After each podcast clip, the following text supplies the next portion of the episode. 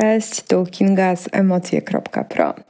W dzisiejszym odcinku chciałabym Wam opowiedzieć o bardzo trudnym, ale też ważnym temacie, jakim jest stygmatyzacja pacjentów borderline w służbie zdrowia. Są takie dylematy, które często dotykają osoby, które cierpią na zaburzenie osobowości borderline. Często mogą się pojawiać takie pytania, jak wydaje mi się, że mam BPD, ale nie jestem pewny, pewna. Chcę dowiedzieć się, co mi jest i jak mogę sobie pomóc. Czy mam diagnozę borderline i co dalej? W przypadku BPD poszukiwanie odpowiedniej i przede wszystkim skutecznej formy pomocy utrudnia niestety pokutujące także w gronie psychologów i psychoterapeutów przekonanie, że osoby z zaburzeniami osobowości borderline to przypadki ekstremalne, a także, że niewiele jest tu miejsca na leczenie oraz, że osoby te po prostu nie chcą zmian, a tylko poszukują uwagi. Takie podejście specjalistów jest bez wątpienia bardzo krzywdzące i niestety może utrudniać drogę do znalezienia fachowej pomocy. BPD jest uważane za jedno z najbardziej stygmatyzowanych zaburzeń psychicznych. Klinicyści bardzo często postrzegają tą grupę pacjentów jako manipulujących i trudnych. Są nierzadko oni opisywani przez nich jako nieuleczalni lub udający chorych. Badania naukowe natomiast wskazują na coś zupełnie przeciwnego. Jeśli ci pacjenci mają dostęp i korzystają z terapii opartych na dowodach naukowych, takich jak na przykład terapia dialektyczno-behawioralna, mają bardzo duże szanse na wyzdrowienie. Co więcej, rokowanie w przypadku BPD, czyli zaburzenia osobowości borderline, jest lepsze niż w przypadku większości zaburzeń osobowości, schizofrenii oraz choroby afektywnej dwubiegunowej. Niestety, stereotypy wpływają na terapię. Jak wskazują wyniki badań, stereotypy powstałe wokół zaburzenia osobowości borderline mogą wywierać wpływ na to, w jaki sposób specjalista będzie postrzegał pacjenta, jeszcze zanim ten w ogóle zdąży powiedzieć coś o sobie. Negatywne przekonania na temat tej grupy pacjentów mogą być źródłem stygmatyzacji, dyskryminacji, a także wypadania z terapii oraz wielu innych negatywnych konsekwencji. Stygmatyzacja związana z BPD może również wpływać na postrzeganie zachowania pacjentów jako celowego, kontrolowanego lub jako manipulacja i odrzucanie pomocy. U terapeutów mogą ujawniać się reakcje takie jak na przykład dystansowanie się. Kto chciałby być postrzegany i traktowany w taki sposób? Myślę, że nikt, a tym bardziej pacjent szukający pomocy u profesjonalisty, gdzie z założenia powinien czuć się nieoceniany i bezpieczny. Pacjenci z BPD są szczególnie wrażliwi na odrzucenie, dlatego takie reakcje w stosunku do nich mogą wiązać się z naprawdę poważnymi konsekwencjami, takimi jak całkowite wycofanie się z leczenia i poszukiwania pomocy, czy samouszkodzenia. Niestety, badania wskazują również, że etykieta BPD zmienia zachowanie pracowników służby zdrowia. Gallop, Lenz i Garfinkel w swoich badaniach z 1989 roku odkryli, że etykieta BPD, czyli sama diagnoza tego zaburzenia, wystarczy, aby zmienić w znaczący sposób zachowanie pracowników służby zdrowia. Naukowcy ci porównali reakcje pielęgniarek na pacjentów z BPD i schizofrenią. Okazało się, że znaczna część pielęgniarek ma większą skłonność do umniejszania lub zaprzeczania prawdziwości wypowiedzi pacjentów z BPD. Badacze ci zakładają, że zachowanie pielęgniarek może stanowić obronę przed takimi uczuciami jak bezradność, gniew i frustracja. Podobne badania dostarczające dowodów na związek stygmatyzacji i emocjonalnych reakcji terapeutów przeprowadzili Fraser i Gallup.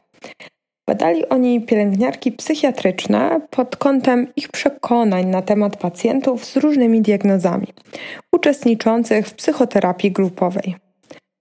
Okazało się, że pielęgniarki były najmniej empatyczne wobec pacjentów z BPD Dodatkowo osoby z BPD wzbudziły u pielęgniarek więcej negatywnych uczuć niż inni pacjenci. Takie zachowania i odczucia mogą wynikać zarówno ze stereotypów, jak i niewiedzy personelu medycznego na temat tego zaburzenia. Może to być również wynikiem odczuwania bardzo silnych negatywnych emocji i poczucia bezradności w związku z zachowaniami pacjentów.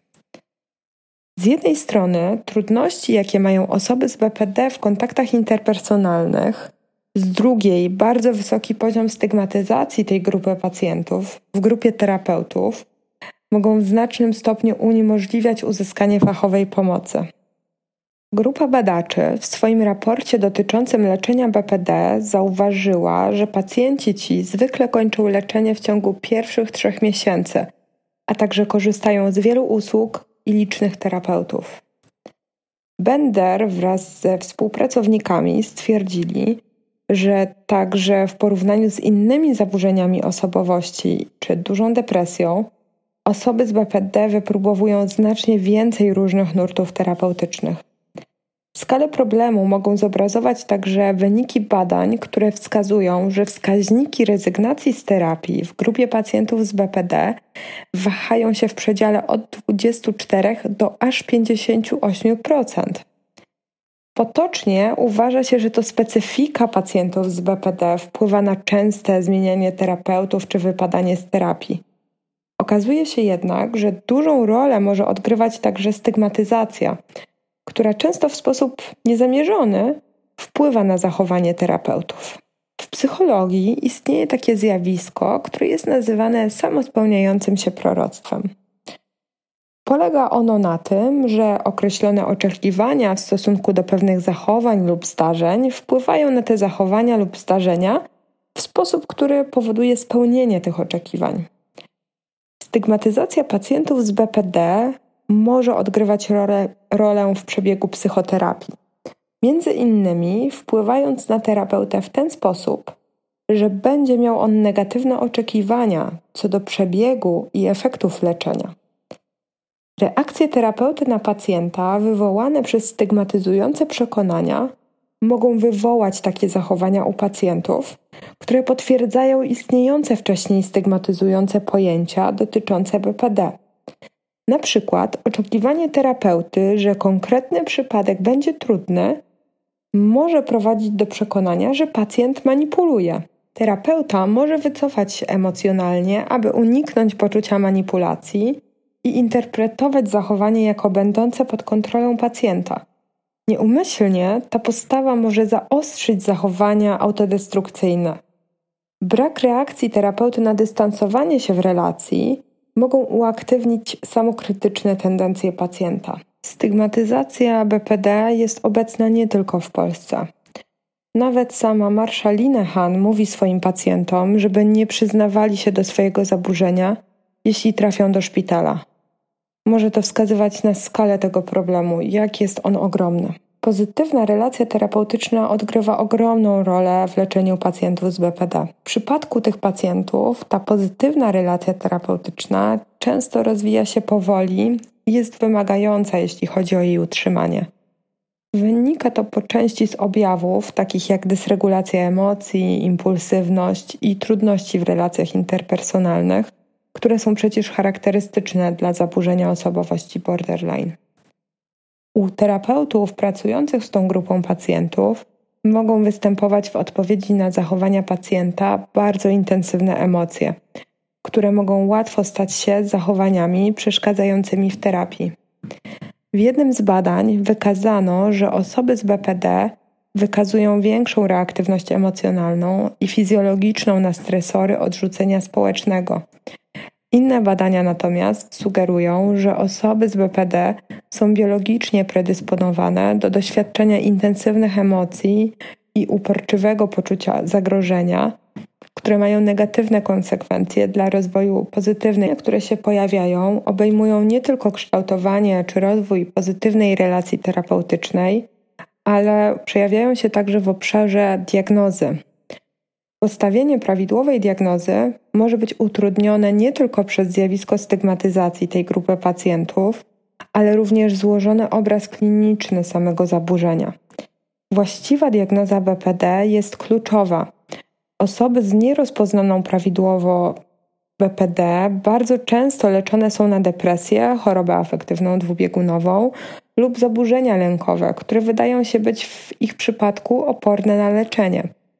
Podczas gdy faktyczną przyczyną braku skuteczności jest niedostosowanie metody terapii wynikające z błędnej diagnozy. Dodatkowo ważne jest, aby diagnostyka przeprowadzana była w sposób zgodny z aktualną wiedzą naukową. W kilku badaniach okazało się, że zgodność pomiędzy wywiadami ustrukturalizowanymi, takimi jak na przykład SIT, służącymi do diagnozy zaburzeń osobowości, a diagnozami klinicystów, czyli swobodnym wywiadem, rozmową, była bardzo niska. Naukowcy stwierdzili również, że bardziej prawdopodobne jest postawienie poprawnej diagnozy, kiedy wykorzystany zostanie wywiad ustrukturalizowany, czyli SIT. Oznacza to, że niestosowanie przez diagnostów metod przygotowanych i sprawdzonych pod kątem diagnozy zaburzeń osobowości prowadzi do zmniejszenia ich rozpoznawalności i błędnych diagnoz. Problem znany jest od dawna, a jednak część klinicystów nadal wzbrania się przed stosowaniem wywiadów ustrukturalizowanych. Dla pacjenta może to oznaczać, że albo zostaje bez diagnozy, nie wiedząc, co ma zrobić dalej z trudnościami, które odczuwa, i chodzi od gabinetu do gabinetu, bezskutecznie poszukując pomocy, albo otrzymuje błędną diagnozę, która nie pozwala na dobór odpowiedniej, skutecznej metody leczenia. Stygmatyzacja tej grupy pacjentów jest problematyczna nie tylko dla terapeutów, którzy powinni być szczególnie uważni i świadomi istnienia związanych z nią zagrożeń. Może mieć ona również znaczące konsekwencje dla pacjentów szukających pomocy, którzy mają diagnozę BPD lub dopiero szukają wyjaśnienia dla tego, co im dolega. Częste zmiany terapeutów, chodzenie od gabinetu do gabinetu w poszukiwaniu takiego terapeuty, który zapewni to, co powinno być zapewnione każdemu pacjentowi przychodzącemu na terapię: poczucie bezpieczeństwa, akceptacji i poszanowania. Dodatkowo istnieje ryzyko postawienia złej diagnozy, ponieważ terapeuta może nie dostrzegać objawów pacjenta lub nie łączyć ich w jedną całość. Dziękuję Wam bardzo za uwagę. Mam nadzieję, że było to dla Was ciekawe i interesujące. Życzę Wam miłego dnia i zapraszam do kolejnych odcinków.